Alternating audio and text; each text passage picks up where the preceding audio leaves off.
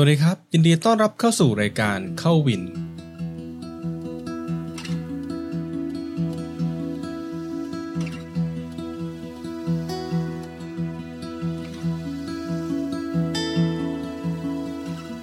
ความเป็นบ้าไม่มีอยู่จริง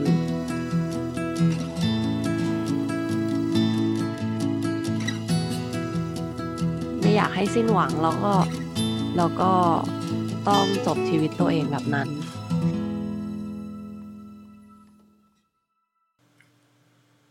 ครับก็กลับมาพบกับรายการเข้าวินใน episode ที่ 31 นะครับ ก็ถ้าใครได้ติดตามช่อง YouTube หรือว่าทาง Facebook ก็จะได้ดูวิดีโอใน episode นี้ไปแล้วนะครับ ตอนนี้ก็จะพยายามเนื่องจากคอนเทนต์ค่อนข้างที่จะได้สัมภาษณ์คนหลายคนพอสมควร ก็จะพยายามที่จะปล่อย วิดีโอแล้วก็พอดแคสต์ในช่วงเวลาที่ใกล้ๆกัน เพราะว่าจริงๆ มีคอนเทนต์ที่น่าสนใจ โดยเฉพาะในช่วงโรคระบาดนี้ค่อนข้างเยอะนะครับ แล้วก็ก็เข้าใจได้ว่าออ audience กลุ่มที่เป็น visual กับ podcast จะอาจจะไม่ intersect กัน หรืออาจจะไม่ใช่กลุ่มเดียวกันนะครับ เพราะฉะนั้นก็ก็จะปล่อยเอ่อ visual กับ audio ใกล้ๆกันนะครับ บางคอนเทนต์บางการตัดต่ออาจจะอาจจะไม่เหมือนกันสัทีเดียว นะครับ เพราะฉะนั้นถ้าดูวิดีโอหรือว่าดูใน YouTube หรือว่าทางเฟซบุ๊กแล้วก็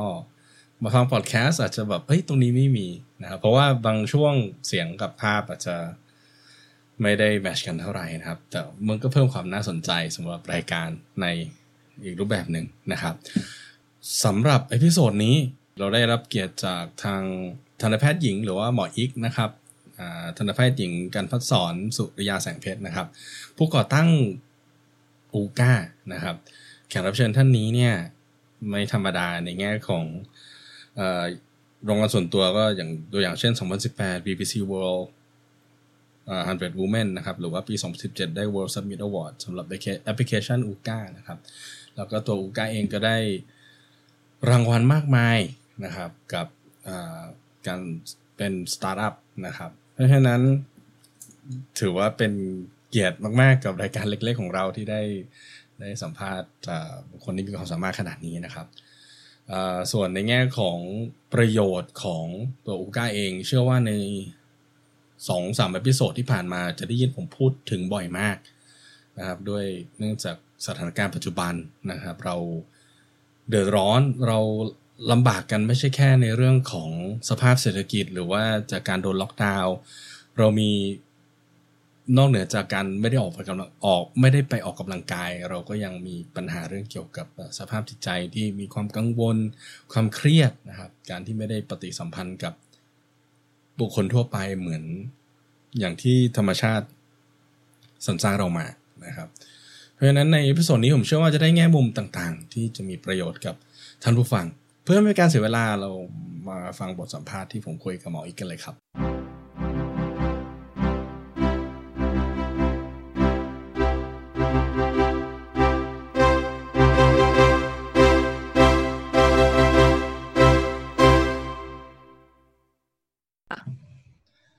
สวัสดีครับอ่าสวัสดีค่ะ สวัสดีครับคุณอีกอ่าลองแนะนำตัวให้ท่านผู้ผู้ฟังผู้ฟังเอ้ยผู้ชมผู้ฟัง ได้รู้จักนิดนึงครับ ค่ะอ่าชื่ออีกนะคะ ก็เป็นอ่าเป็นทันตแพทย์นะคะ ชื่ออการพัฒสอนศิยาแสงเพชรนะคะ เป็นผู้ก่อตั้งแอปพลิเคชัน เกี่ยวกับสุขภาพจิตชื่อว่าอูก้าค่ะOOCA เป็นอะไร OOCA เป็นแอปพลิเคชันที่ช่วยทำให้คนเชื่อมถึงกันได้ง่ายมากขึ้นนะคะ กับจิตแพทย์แล้วก็นักจิตวิทยานะคะ เราสามารถที่จะเข้าไปในแอป แล้วก็วิดีโอคอลกับคุณหมอ จิตแพทย์ นักจิตวิทยาอ่าจิตคลินิก จิตปรึกษา จิตทั่วไป เด็กและวัยรุ่นนะคะ สามารถที่จะเข้าไปคุยในแอปได้เลยบนบนแอปมีคุณหมอเป็นร้อยท่านเลยค่ะ ก็เป็นแอปพลิเคชันที่มีความตั้งใจที่จะช่วยทำให้คนทุกคนนะคะ สามารถเข้าถึงบริการทางสุขภาพจิตได้ง่ายนะคะแล้วก็สะดวกมากขึ้น เวลาที่คนเครียดไม่สบายใจหรือคนที่อยากจะเข้าหาจิตแพทย์ อยากจะเข้าหานักจิตวิทยาแล้ว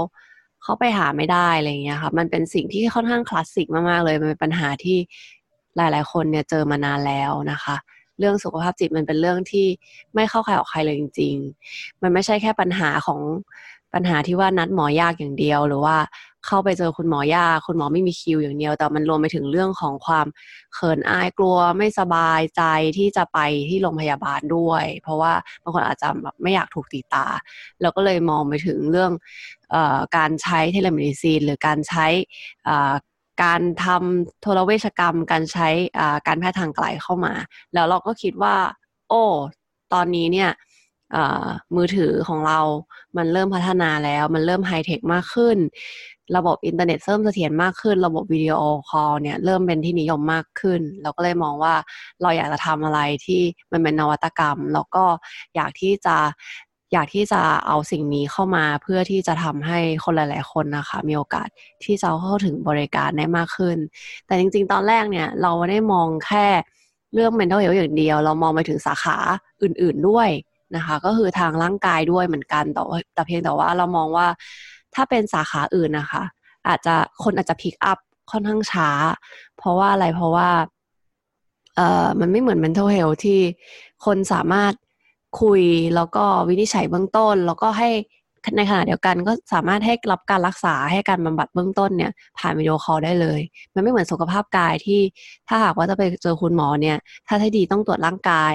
ถ้าใช้ดีต้องมี vital sign อาจจะต้องใช้เซ็นเซอร์บางตัว หรือว่าอาจจะต้องใช้การ intervention เข้าไปตรวจอะไรบางอย่าง แล้วก็อาจจะทำให้มีความไม่มั่นใจในการให้การรักษาเกิดขึ้นระหว่างแพทย์กับ ผู้ป่วย ก็เลยมองว่าสาขาอื่นเนี่ยอาจจะต้องใช้เวลาในการสร้างความมั่นใจอะค่ะ มากขึ้นค่ะเอ่ออันนี้อันนี้แทรกนิดหนึ่งนะครับ พอดีอย่างที่นี่เนี่ย พอดีเพิ่งได้ยินขึ้นมาแล้วพอดีเพื่อนโค้ชของผมที่ตอนนี้อยู่โคโลราโดเนี่ยเขาเป็นอ่า pelvis specialize ทางของสุภาพสตรีที่เป็นเฉพาะช่วง pelvis floor อะไรนะครับ ไม่แน่ใจว่าถูกไหม แต่ว่าสิ่งที่เขาทำคือคล้ายๆ telemed นี่แหละ แต่ว่าเจอคนไข้ก่อนครั้งหนึ่งอย่างน้อยๆให้ได้เจอกันคือ first visit แล้วก็จากนั้นที่เหลือเป็นเป็น tele เลยใช่แบบนั้นได้ไหมในอนาคต อันนี้แค่คิดเฉยๆจริง ๆ มันก็เป็นไปได้อยู่แล้วนะคะ เพราะว่าในการที่เราไปหาคุณหมอค่ะ มันก็จะมีบ้างบางครั้งที่เราไม่จำเป็นต้องไปโรงพยาบาลนะใช่ไหมบางทีมันเหมือนการไปเพื่อไปคุย การไปเพื่อไปดูนะคะ ถ้ามันเป็นแค่การไปคุยเพื่อไปดู มันไม่มันก็ไม่มีความจำเป็นที่ว่าทำไมคุณต้องไปถึงโรงพยาบาล ซึ่งเป็นสิ่งที่คนไข้บางคนอาจจะเป็นเรื่องลำบาก เขาอาจจะไม่สะดวกจริงๆอะค่ะ เพราะว่าจุดเริ่มต้นของการคิดถึงเรื่องนี้เนี่ยก็คิดถึงตอนที่ตั้งแต่ตัวเองเป็นนักศึกษาแหละ เราก็รู้สึกว่า โหคนไข้บางคนเนี่ยลำบากมากเลย เขาต้องเดินทางแบบสามชั่วโมงเพื่อมาหาเรา แล้วมาทำอะไรมามาให้เราดูเฉยๆแต่ถามว่าเราไม่ดูได้ไหมเราไม่ดูก็ไม่ได้เราอยากดู เราอยากดูว่าแผลดีขึ้นไหมเราอยากดูว่าโรคที่เขาเป็นนะคะรอยโรคที่เขาเป็นนะมันหายดีหรือยังทั้งนี้ทั้งนั้นเนี่ย จริง ๆ แล้วอะค่ะ เราในบาง visit ที่เป็น visit ที่อาจจะไม่ใช่ visit first visit เนี่ย เราดูเฉยๆแล้วก็สามารถรู้แล้วว่าเขาว่าดีขึ้นหรือไม่ดีขึ้น ก็คิดว่าการที่เอา telemed มาใช้อะค่ะ มันช่วยในเรื่องของการที่ลดต้นทุนทางสังคมสำหรับคนนะคะ ในการที่จะเข้าถึงบริการทางด้านสุขภาพด้วย ก็ถามว่าเป็นไปได้ไหมเป็นไปได้แน่นอนในอนาคตค่ะ แต่ว่าณปัจจุบันตอนนี้เนี่ยคนก็มาใช้เทเลเมดค่อนข้างที่จะเยอะขึ้นเนาะเพราะว่ามันมี มันมีทั้งเรื่องโควิดด้วยค่ะ ที่เราอาจจะเริ่มเข้าใจแล้วว่า เฮ้ยมันมีตอนนั้นได้จริง ๆ นะ มันมีภาวะที่คนอะมาโรงพยาบาลไม่ได้จริง ๆ นี่ถ้าเขามาโรงพยาบาลไม่ได้เราจะไม่ให้บริการเขาเลยเหรอ มันก็เลยกลายเป็นว่า มันก็เป็นเรื่องฉุกคิดนะคะ ว่า แพทย์ต้องปรับตัวไหมโรงพยาบาลต้องปรับตัวหรือยังค่ะ หรือว่าคนไข้จะยอมเปิดใจไหม ถ้าไม่สบายแล้วจะทำยังไงเอ่ออันนี้ความเห็นส่วนตัวนะครับ เพราะฉะนั้นใครดราม่าดราม่าผม แต่ผมรู้สึกว่าคือบ้านเราขาดเรื่องการดูแลรักษาตัวเองเบื้องต้นค่อนข้างพอสมควรหมายความว่าเจ็บป่วยจะตรงไปหาแพทย์ทันที คืออันนี้อาจจะอาจจะโตจากที่เนี่ยนะที่นี่คือมันต้องดูแล over the counter ก่อนอะเพราะว่าการต่อคิวเจอหมอค่อนข้างลำบาก ก็เลยผมรู้สึกว่ามันก็เลยค่อนข้างล้น ถ้าสมมติว่าเรามีช่องทางนี้เป็นทางเลือกให้ ให้คนไข้ไม่ต้องมาที่โรงพยาบาลมี screening เบื้องต้นอะไรอย่างนี้ก็น่าจะทำแบ่งเบาภาระของหมอไปเยอะเหมือนกัน หรือเปล่า ใช่ ก็อาจจะเอาไปใช้ในแง่มุมนั้นได้เหมือนกันค่ะ screening เบื้องต้นว่าแบบนี้ต้องไปโรงพยาบาลหรือเปล่า หรือว่าแบบนี้เนี่ยคุณดูแลตัวเองอยู่บ้านได้ ก็ช่วยทำให้คนที่เป็นคนไข้สามารถคลายกังวลไปได้ ใช่ เพราะว่าผมเชื่อว่าในฐานะคนไข้นะเจอหมอก็สบายใจอะ่ะ เหมือนกับว่าได้ฟันธงโดย expert ว่าพักสองวันนะครับอะไรครับ ก็จะรู้สึกดีกว่า ทีนี้พูดถึง mental health ผมอยากรู้มากเลย โดยโดยส่วนตัวคืออ ในฐานะโค้ชก็จะค่อนข้างที่จะต้องเดียวกับ สภาพจิตใจของนักกีฬาค่อนข้างเยอะ แล้วก็โชคดีที่ที่เนี่ย เขาจะมีพวก sport psych แล้วก็มี เรื่องจิตวิทยา mental health มันไม่ได้ถูกมองข้าม อืม ค่ะ ในช่วงแรก ในช่วงที่ตั้งแต่ที่มีความคิดเรื่องเรื่อง telemed โดยเฉพาะในเรื่องของ mental health เนี่ย สังคมไทยณตอนนั้นเท่าที่มอง ถูกมองข้ามหรือว่ามัน เป็น topic ยังไงบ้างนะตอนนั้น ต้องบอกว่าเราเรา hit the first wave พอดี ในเรื่องของความสนใจกับเรื่อง mental health คือช่วงที่อูก้า release ใหม่ ๆ เนี่ย มันก็เป็นช่วงที่จู่ๆคนก็เริ่มให้ความสำคัญเกี่ยวกับเรื่องสุขภาพจิตเพิ่มมากขึ้นนะคะ เริ่มมีเอ่อเริ่มมีคนทำสื่อเกี่ยวกับเรื่องสุขภาพจิตมาก ขึ้นนะคะ แล้วพอเราปล่อยตัวปุ๊บ มันก็ไม่หยุดเลยในเรื่องของการที่ว่าสื่อจะมาขอสัมภาษณ์ ก็จะมีสื่อมาขอสัมภาษณ์ตลอดเลยนะคะ แต่ความสนใจแรกเนี่ยค่ะ แต่ความสนใจแรกเนี่ยมาจากตอนที่เราเอ่อตอนนั้นอูก้าเราลองเรายังไม่ได้เรายังไม่ได้ launch เลย เราทำเป็น beta test แต่ตอนทำ beta test เนี่ยเราก็ลอง ทำ SEO นิด ๆ หน่อย ๆ แล้วทีนี้มีคนไปเจอใน Twitter นะคะ Twitter ก็เอาไปแชร์ พอคนเอาไปแชร์โพสเยอะ ๆ เนี่ยมันก็เลยเข้าไปก็เหมือนเข้าตาคนทำสื่อนะคะ สื่อแรกที่ไปออกก็เป็นของ Workpoint ค่ะ Workpoint News พอแล้วหลังจากนั้นก็คือไม่หยุดเลยค่ะ ก็ออกสื่อมาเรื่อยๆ แล้วคนก็เริ่มให้ความสนใจมากขึ้น ทั้งทั้งสื่อโซเชียลมีเดียที่เป็นออนไลน์ alternative news agency media agency ทีวีวิทยุ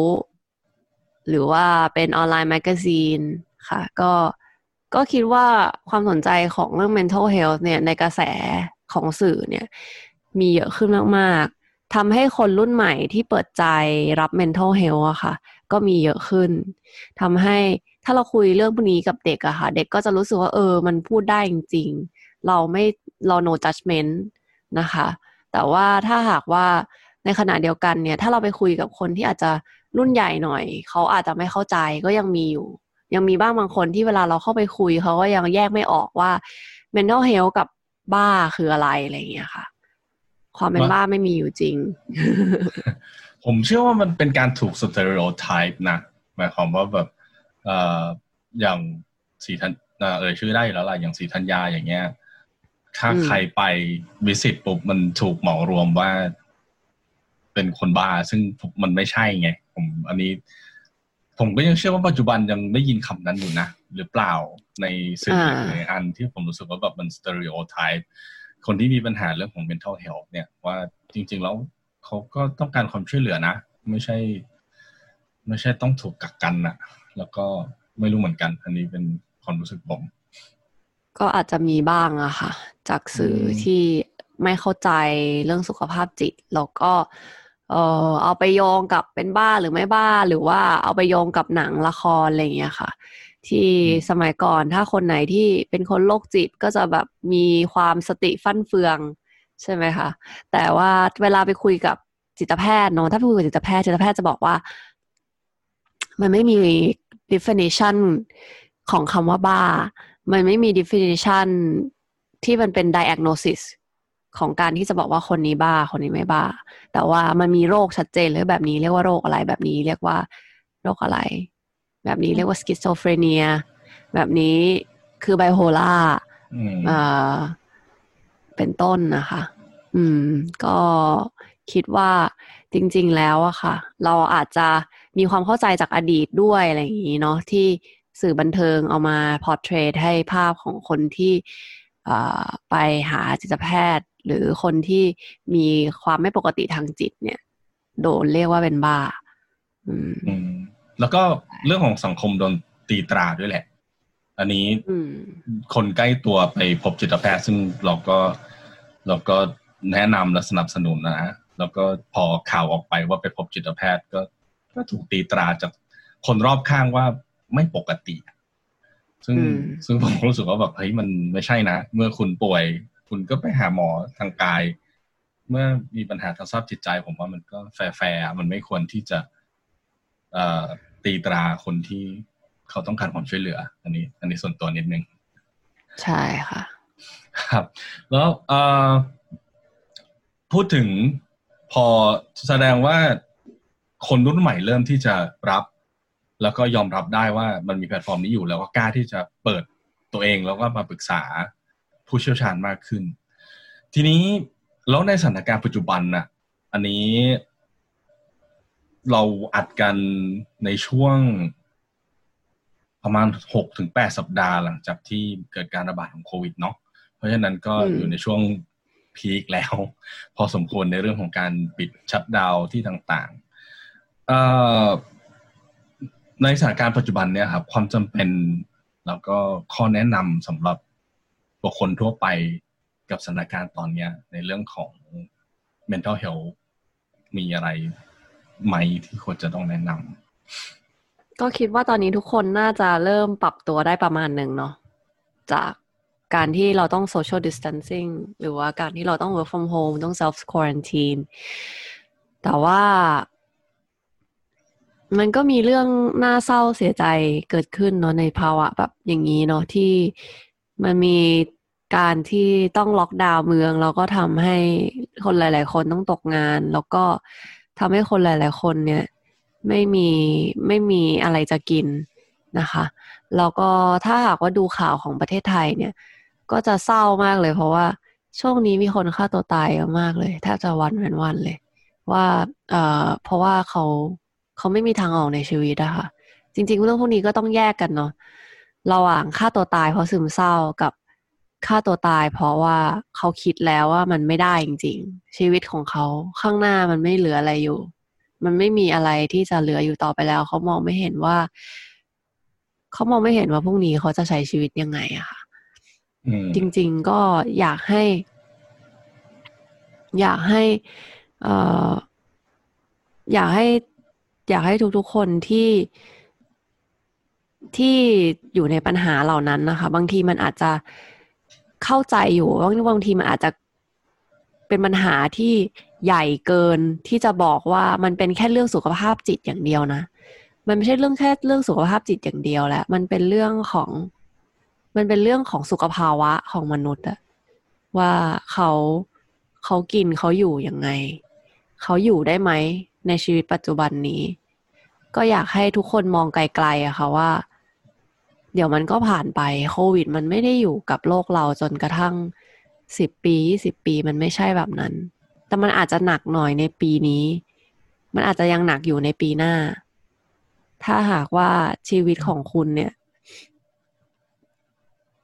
คุณยังจำได้อยู่ ว่าก่อนที่จะมีโควิด มันเป็นยังไง อีกไม่นานเนี่ย มันก็อาจจะกลับมาเป็นแบบนั้นได้ ไม่อยากให้สิ้นหวังแล้วก็แล้วก็ต้องจบชีวิตตัวเองแบบนั้น แต่ว่าในสถานการณ์แบบนี้บางทีใช้เหตุผลมันอาจจะ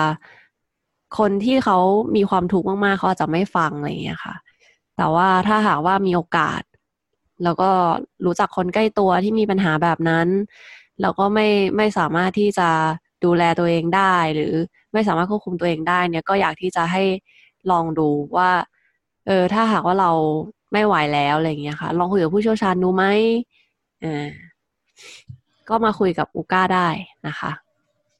อันนี้ส่วนตัวผมคิดนะ แล้วก็เป็นคำที่ผมค่อนข้างให้คำแนะนำนักกีฬาไม่ไม่แน่ใจว่าทางผู้เชี่ยวชาญเขาจะเขาจะมองยังไง แต่ว่าผมมองว่าในความเป็นธรรมชาติของ Homo sapiens เนี่ย มันมันเป็นสัตว์สังคมอะ เมื่อเมื่อถูก social distancing แล้วก็ถูกแยกออกมาจากสังคม ผมมองว่ามันมันขาด interactionในในระหว่างสปีชีส์กันเองอะ่ะ ซึ่งมันก็เลยผมมองว่ามันความเครียดมันค่อนข้างทวีคูณอะนะ บางครั้งอ่าผมรู้สึกว่าการได้คุยกับผู้เชี่ยวชาญ มันมันเป็นเหมือนกับการคุยออกนอกวงอะว่าเฮ้ยโอเค ในฐานะ คนจากด้านนอกมองเข้ามากับปัญหานี้มันเป็นยังไง หรือการได้คุยกันในแพลตฟอร์มที่จริง ๆ ทุกคนหลาย ๆ คนก็เจอมันเหมือนกัน ผมว่ามัน มันไม่ได้ทำให้ปัญหามันเล็กลง หรือมันทำให้ปัญหาเบาลงอะนะส่วนตัวผมผมเชื่อว่าแบบปัญหามันก็อยู่ตรงนั้นอะแต่เพียงแต่ว่าเราได้ถอยออกมาเราได้ดูว่า โอเค มันมีวิธีแก้นะไม่ใช่จมอยู่กับปัญหาซะจนแบบ ผมไม่เชื่อว่าปัญหามันจะเบาลง ผมเชื่อว่ามันทำให้เรามี มุมมองแล้วก็ทัศนคติต่อปัญหาที่เปลี่ยนไปอะ การได้คุยกับคนอื่น ๆ อืม ใช่ อืมราะฉะนั้นแล้วช่วงเนี้ย ผู้ใช้บริการลูค่าเพิ่มขึ้นไหม ก็เพิ่มขึ้นค่ะ เพิ่มขึ้นอย่างเห็นได้ชัด ก็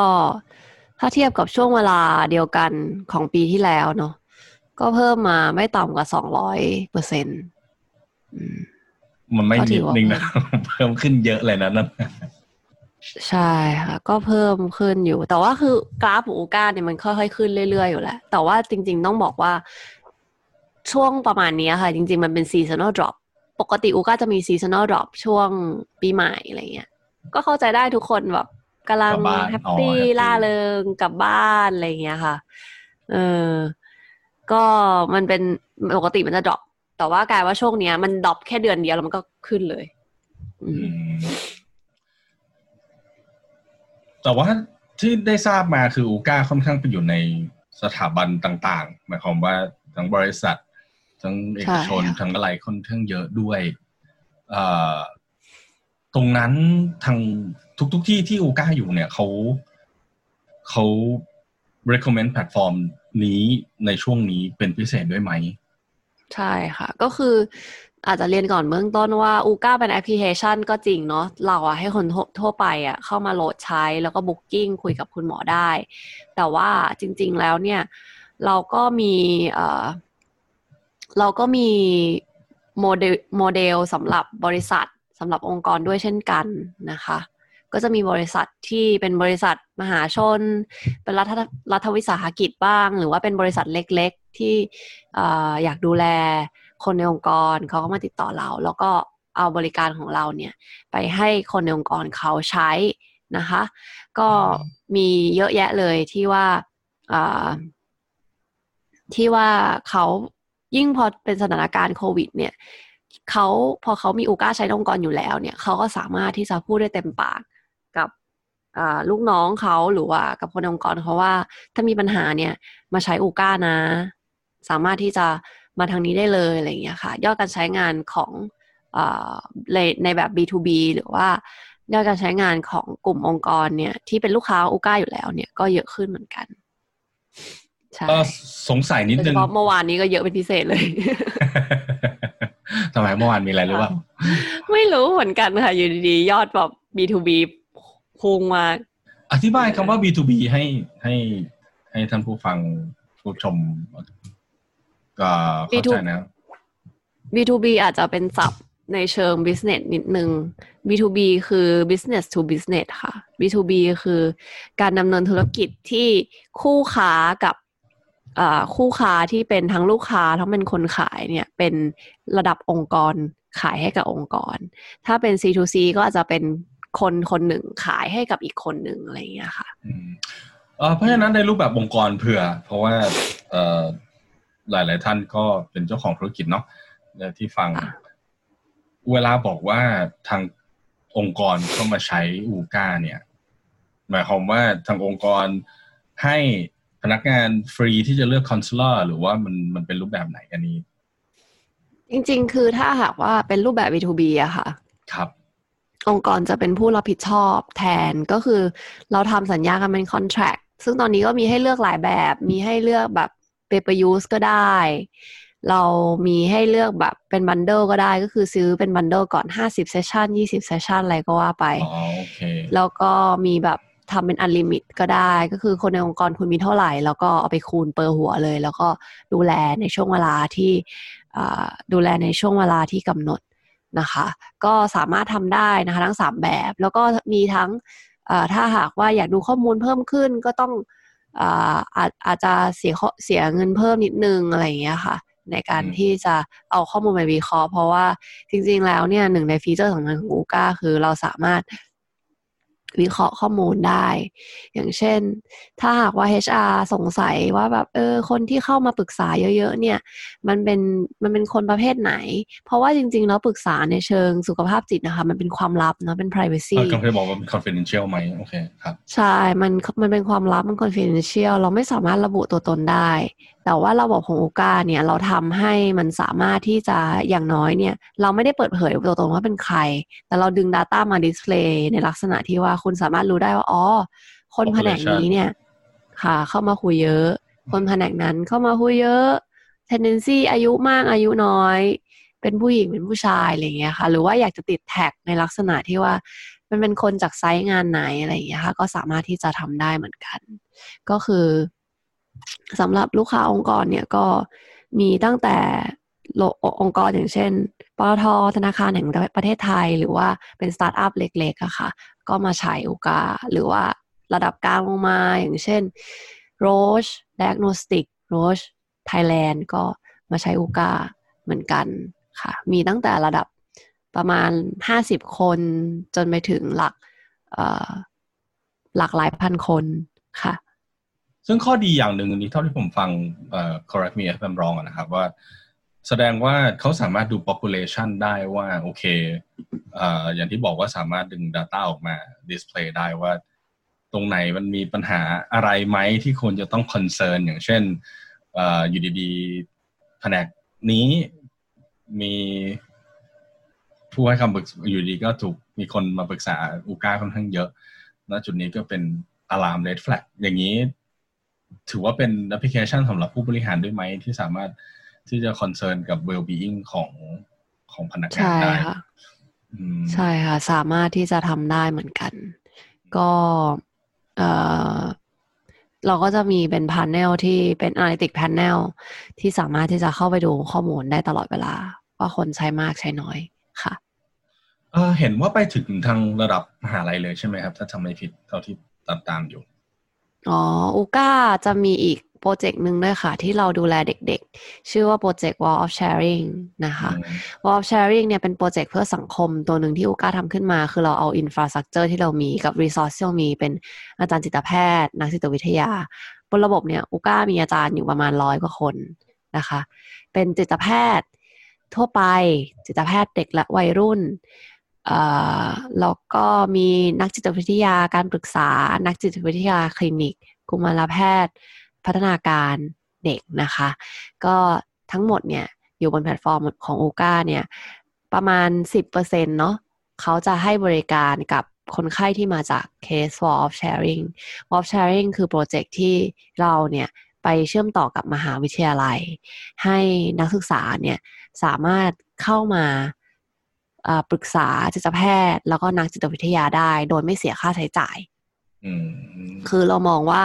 บริการทางด้านสุขภาพจิตอะค่ะ ในประเทศไทยเนี่ย จริง ๆ แล้วมันก็มีแบบฟรีอยู่เยอะเหมือนกันนะ อย่างเช่นหนึ่งสามสองสามหรือว่าสมาริตันแต่ว่าข้อแตกต่างก็คือ คนที่โทรเข้าไปในหนึ่งสามสองสามหรือสมาริตันเนี่ยเขาอาจจะไม่ใช่เอ่อบางคนน่ะอาจจะ จิตวิทยาเฉยๆ แต่ว่าไม่ใช่นักจิตวิทยานะคะ หรือว่าบางคนที่เป็นอาสาสมัครก็ไม่ได้จบมาตรงๆ อะไรอย่างเงี้ยค่ะทำให้ในการ management บางทีเนี่ย ไม่ได้คุยกับผู้เชี่ยวชาญเนี่ย ผลมันก็อาจจะไม่ดีเท่าเนาะแล้วก็เราเข้าใจดีว่าบริการทางด้านสุขภาพเนี่ย จริง ๆ แล้วเราไม่อยากสงวนเก็บไว้เฉพาะคนที่มีเงิน อย่างเดียว เราอยากที่จะช่วยเหลือคนในสังคมที่เขาไม่มีโอกาสด้วยนะคะ ซึ่งในคนกลุ่มแรกเนี่ยเราก็มองไปที่ตัวเด็กนักศึกษามหาวิทยาลัยรัฐเป็นหลักก่อน เพราะว่า อย่างที่หนึ่งคือกลุ่ม subject มันเหมาะเด็กเนี่ย สามารถสอนได้ว่า เออ เรื่องสุขภาพจิตเป็นเรื่องปกติ เราอยากที่จะกลุ่มเขาทำให้เขาเข้าใจว่าเออเป็นเรื่องธรรมดาที่เขาจะคุยกับจิตแพทย์นักจิตวิทยา เนี่ยตอนเขาเป็นนักศึกษาอยู่อะเขาก็เคยใช้อูกาเขาเคยคุยกับคนที่เป็นนักจิตวิทยา ไม่เห็นจะเป็นเรื่องแปลกเลย เราอยากทำให้เขาเนี่ยมีประสบการณ์นี้ เราทำให้เขารู้สึกว่ามันเป็นเรื่องปกติมากๆที่จะเข้าหา แล้วก็ประสบการณ์ที่เข้าไปคุยกับจิตแพทย์เนี่ยมันเปลี่ยนชีวิตเขายังไง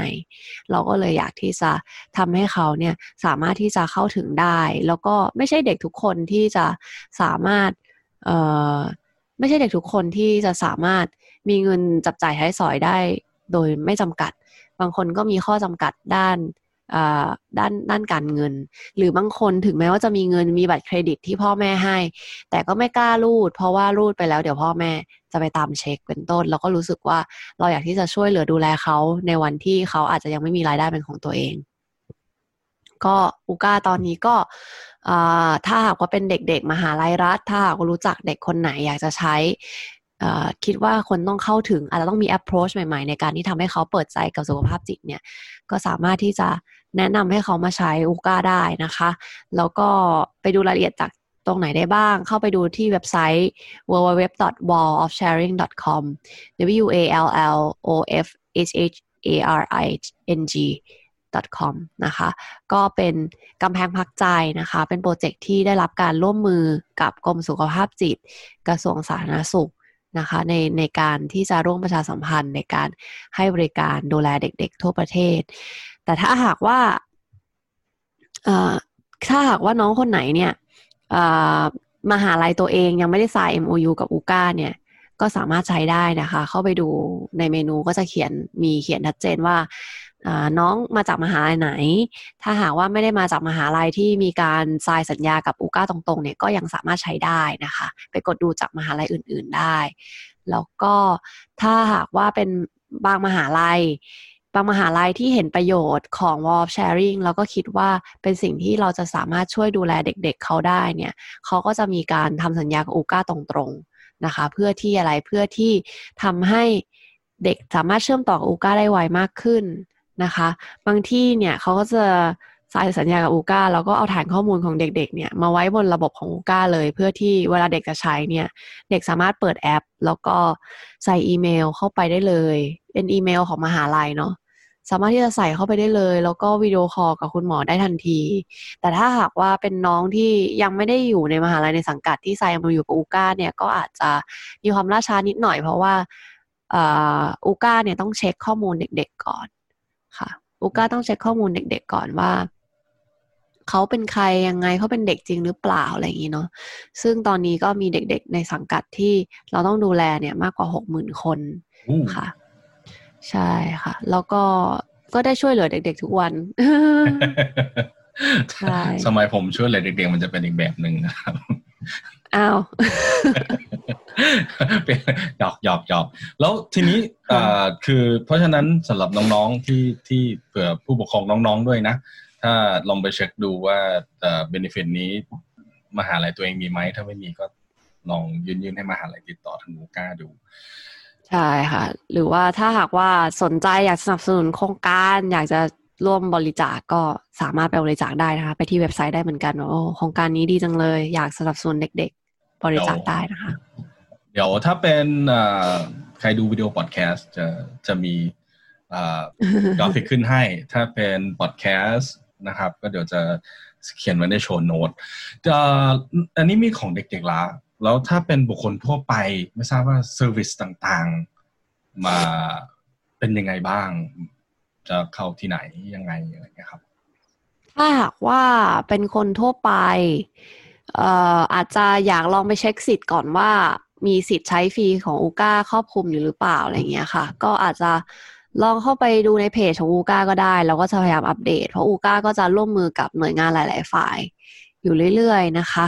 อย่างปัจจุบันนี้ถ้าหากว่าเป็นระดับคนทั่วไปเนาะที่เราทำให้มันมีการใช้ฟรีได้เนี่ยก็มีเหมือนกัน แต่ก็จะเป็นกลุ่มคนไทยที่อยู่ต่างประเทศนะคะ อ่า เย้ คนไทยที่อยู่ต่างประเทศใช้ฟรีได้นะคะ เพราะว่าเราร่วมมือกับกรมกงสุลนะคะ ก็จะมีเอ่อมีฮ่องกงไต้หวัน มาเลเซีย สิงคโปร์นอร์เวย์นะคะ แล้วก็มีอเมริกาค่ะอเมริาโอกเคใช้ได้โอเครอลุ้นอยู่ว่าเอ๊ะมีไหมเอ้ยเอ๊ะเหมือนจะมีเยอรมันด้วยนะจำไม่ได้เหมือนกันจำไม่ถนัด แต่ว่าลองไปดูในลองไปดูในเพจอูก้าได้ค่ะว่า ประเทศตัวเองได้รับสิทธิ์หรือเปล่า แต่อเมริกามีแน่ๆมาร่วมมือร่วมใช้กันนะคะ มาใช้กันเถอะ มาใช้กันเถอะ โปรโมทยังไม่ค่อยไปถึงคนต่างประเทศเท่าไหร่นะคะ ก็ก็สามารถที่จะมาลองดูได้ อันนี้ก็เป็นตัวตัวตัวอย่างหนึ่งในสิทธิ์ที่เราให้ให้ใช้ได้โดยไม่เสียค่าใช้จ่าย เพราะว่ามีรัฐ support นะคะ แล้วก็มีโครงการอะไรอื่นอีกที่เราร่วมมือ อาจจะไม่ใช่โครงการทั่วไปนิดนึงค่ะ แต่ว่าอันนี้คือเราก็ร่วมมือกับอาองค์กรอย่างเช่น The Freedom Story นะคะ The Freedom Story ก็จะเป็นมูลนิธิที่ดูแลคนอ่าที่เป็นเหยื่อการค้ามนุษย์นะคะ อยู่ที่เชียงราย เราก็ช่วย support ตรงนี้ด้วยเหมือนกัน ตัวนี้ก็ใช้งบจาก Wall of Sharing อืมเนาะแล้วก็ถ้าหากว่าเอ่อถ้าหากว่าเป็นพนักงานบริษัทก็อาจจะลองเช็คดูว่า บริษัทตัวเองเนี่ยมีโอกาสหรือเปล่า ลองทักมาถามที่เพจก็ได้ค่ะ เพราะว่าอย่างของบางบางบริษัทที่เขาอาจจะ confidential เราเอาชื่อเขาขึ้นไม่ได้ เข้าใจ ถ้าหากว่าเป็นคนทั่วไปอะค่ะ ถ้าอยากจะใช้เนี่ยก็สามารถที่จะเข้าไปใช้จากเอ่อแอปพลิเคชันในมือถือนะคะ หรือเข้าจากเว็บไซต์ก็ได้ ถ้าเข้าจากในแอปในมือถือเนี่ยก็ดาวน์โหลดจากอ่า App Store หรือ Play Store ก็ได้นะคะ search คำว่า OOCA นะคะปรึกษาปัญหาใจนะคะ ในนี้ก็จะเป็นแอปพลิเคชันที่สามารถที่จะเข้าไปเลือกคุณหมอได้เลยนะคะ หรือจะเข้าจากเว็บไซต์ก็ได้ www.ooca.co นะคะ ก็สามารถที่จะกด เริ่มเลยนะคะแล้วก็เริ่มใช้แอปได้นะคะ ตอนที่เข้าไปใช้ในแอปเนี่ย ถ้าหากว่าตอนนั้นเนี่ยมีคุณหมอ on อยู่ ก็สามารถที่จะเข้าไปเลือกดูได้ว่าเออคุณหมอที่ on อยู่คนนี้เนี่ยเราอยากคุยไหมถ้าอยากคุยก็สามารถที่จะ booking แล้วก็คุยได้เลย แต่ถ้าหากว่าอยากให้อ่แอปช่วยเลือกให้ว่าคุยกับคุณหมอคนไหนดี ก็สามารถที่จะกดอ่าทำการนัดหมายนะคะ แล้วก็ในนั้นเนี่ยมันจะมีแท็กเป็นหัวข้อ topic ที่เราอยากจะคุยอยู่ อย่างเช่น ถ้าอยากเลือกว่า จะคุยเรื่องความรัก จะคุยเรื่องเอ่อจะคุยเรื่องการทำงาน ก็สามารถที่จะเลือกได้ค่ะว่าเราอยากคุยเรื่องเน้นไปในทางไหน เสร็จแล้วมันก็จะ match ขึ้นมาให้ว่าคนนี้น่าจะเหมาะกับเรา ถ้าหากว่าคนนั้นเนี่ยยังไม่ on ก็สามารถที่จะดูจากตารางของเขาได้นะคะแล้วก็ book ตามเวลาค่ะอืมครับเอ่อโอเค ก็สำหรับท่านผู้ฟังเดี๋ยว รายละเอียดต่างๆ ทั้งเว็บไซต์ทั้งสองที่สำหรับทั้งน้องนักศึกษาแล้วก็บุคคลทั่วไปเดี๋ยวจะขึ้นเป็นอินโฟกราฟิกให้นะครับ แล้วก็ถ้าเป็นท่านผู้ฟังในพอดแคสต์ก็จะก็จะเขียนใน show note ให้นะครับ ก็เอ่อโหสละเวลามาให้ อยากจะบอกว่ากว่าจะมาถึงตรงนี้ได้ขลุกขลักมากเลยนะครับ เพราะฉะนั้นกว่าจะออก episode นี้ได้ เพราะฉะนั้นถ้ามันไม่ smooth ก็อย่าว่ากันนะครับพอดีเอ่อ technical problem นิดหน่อยกว่าจะมาถึงจุดนี้ ก็ไม่เป็นไรค่ะ อยากจะขอบคุณเอ่อหมออิ๊กมากนะครับ แล้วก็ขอบคุณที่สละเวลาให้กับรายการเล็ก ๆ ของเรานะครับหวังว่าจะมีเอ่อยินดีค่ะท่านผู้ฟังของเรา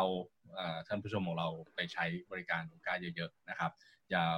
เอ่อรักสุขภาพกีฬาแล้วทุกเชื่อว่าทุกคนเป็นนักกีฬาที่ฟังอยู่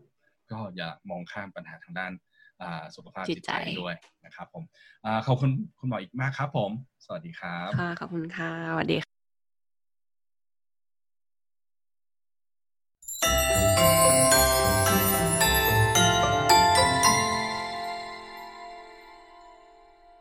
ครับก็จบไปสำหรับบทสัมภาษณ์ที่ได้คุยกับหมออีกนะครับ ก็หวังว่าท่านผู้ฟังจะได้รู้จักนะครับว่ามีแอปพลิเคชันอีกแอปพลิเคชันหนึ่งที่ช่วยประหยัดเวลาของเรานะครับ ที่จะได้พบกับผู้เชี่ยวชาญที่สามารถดูแล mental health ของเราได้นะครับ อย่างที่ผมบอกในตอนท้ายของรายการว่าเรารักษาสุขภาพกายกันแล้วนะครับ อย่าละเลยสุขภาพใจนะครับ เพราะฉะนั้น ทั้งสองช่องทางนะครับ จะอยู่ในโชว์โน้ตแล้วทั้ง u g a ca สำหรับบุคคลทั่วไป แล้วก็สำหรับใครที่รู้จักน้องๆนักศึกษาอยู่ในครอบครัวหรือว่ารู้จักนะครับ ก็ wallofsharing.com นะครับเป็นผมเชื่อว่าเป็นสิ่งที่ดีมากๆครับถ้าเราสามารถสร้างพื้นฐานที่ดีให้กับเจเนอเรชันใหม่ ให้มีความแข็งแรงทางสภาพจิตใจ พร้อมๆกับ สภาพร่างกายนะครับ แล้วก็ถ้าอยากจะสนับสนุนก็อย่างที่หมออิ๊กบอกนะครับว่าเข้า Wall of Sharing แล้วก็สนับสนุนได้เลยนะครับผมก็ถือว่าอย่างน้อยๆเป็นการส่งต่อสิ่งดีๆ ให้กับคนรุ่นหลังนะครับ ก็สำหรับ episode นี้นะครับ เช่นเคยนะครับ อยากให้ถ้าช่องทางการฟังมีทั้ง YouTube นะครับสามารถไป subscribe ใน channel ได้นะครับเฟซบุ๊กนะครับ ไปกดไลค์ กดแชร์นะครับในคอนเทนต์ที่รู้สึกว่าน่าจะเป็นประโยชน์สำหรับหลาย ๆ คนนะครับผมมีข้อติชมอะไรก็ส่งอีเมลมาได้นะครับที่ podcast at lkrbkt.com นะครับมีอีเมลจะเช็คตลอดเวลานะครับ แล้วก็ถ้าใครมีคำถามอะไรก็สามารถถามได้ในข้อความหลังไม้ในเพจนะครับ ถ้าใครมีปัญหาอยากลงลึกเรื่องเกี่ยวกับตารางซ้อม ข้อสงสัยในการซ้อมต่างๆนะครับ ก็เข้าไปพูดคุยได้นะครับใน Facebook Page ลูกขนุน running by คุเท่งนะครับ running กับ by เป็นภาษาอังกฤษนะครับ ทั้ง 3 ช่องทางสามารถติดต่อผมได้ตลอดเวลานะครับผมเราจะตอบในทันทีที่มีเวลาว่างนะครับ แล้วก็ถ้าไม่เป็นการรบกวนจนเกินไปนะครับ เข้าไปรีวิวใน iTunes นะครับ อย่างที่บอกว่ายิ่งรีวิวเยอะเท่าไหร่นะครับ การที่ Search แล้วจะขึ้นมาได้อันดับต้นๆ ให้ทุกคนได้เห็นคอนเทนต์ก็ง่ายขึ้นเท่านั้นนะครับ รายการเราเป็นรายการทำเอามันนะไม่ได้มี